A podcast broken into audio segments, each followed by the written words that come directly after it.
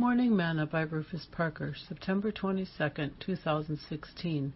And it came to pass when Samuel was old that he made his sons judges over Israel. Now the name of his firstborn was Joel, and the name of the second Abiah, and they were judges in Beersheba. And his sons walked not in his ways, but turned aside after lucre, and took bribes and perverted judgment. Then the elders of Israel gathered themselves together, and came to Samuel unto Ramah, and said unto him, Behold, thou art old, and thy sons walk not in thy ways. Now make us a king to judge us like all nations. But the thing displeased Samuel, when they said, Give us a king to judge us. And Samuel prayed unto the Lord. And the Lord said unto Samuel, Hearken unto the voice of the people in all that they say unto thee.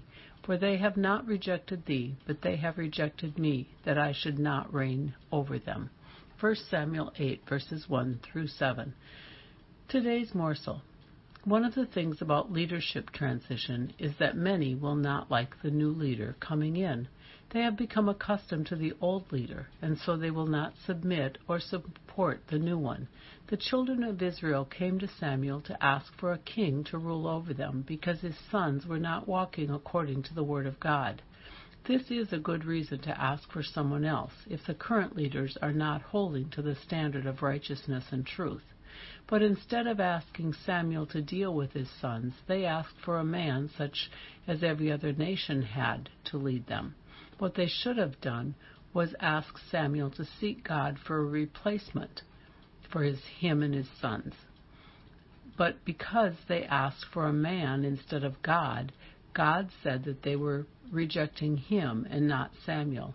As Christians, we should always keep God in his rightful place.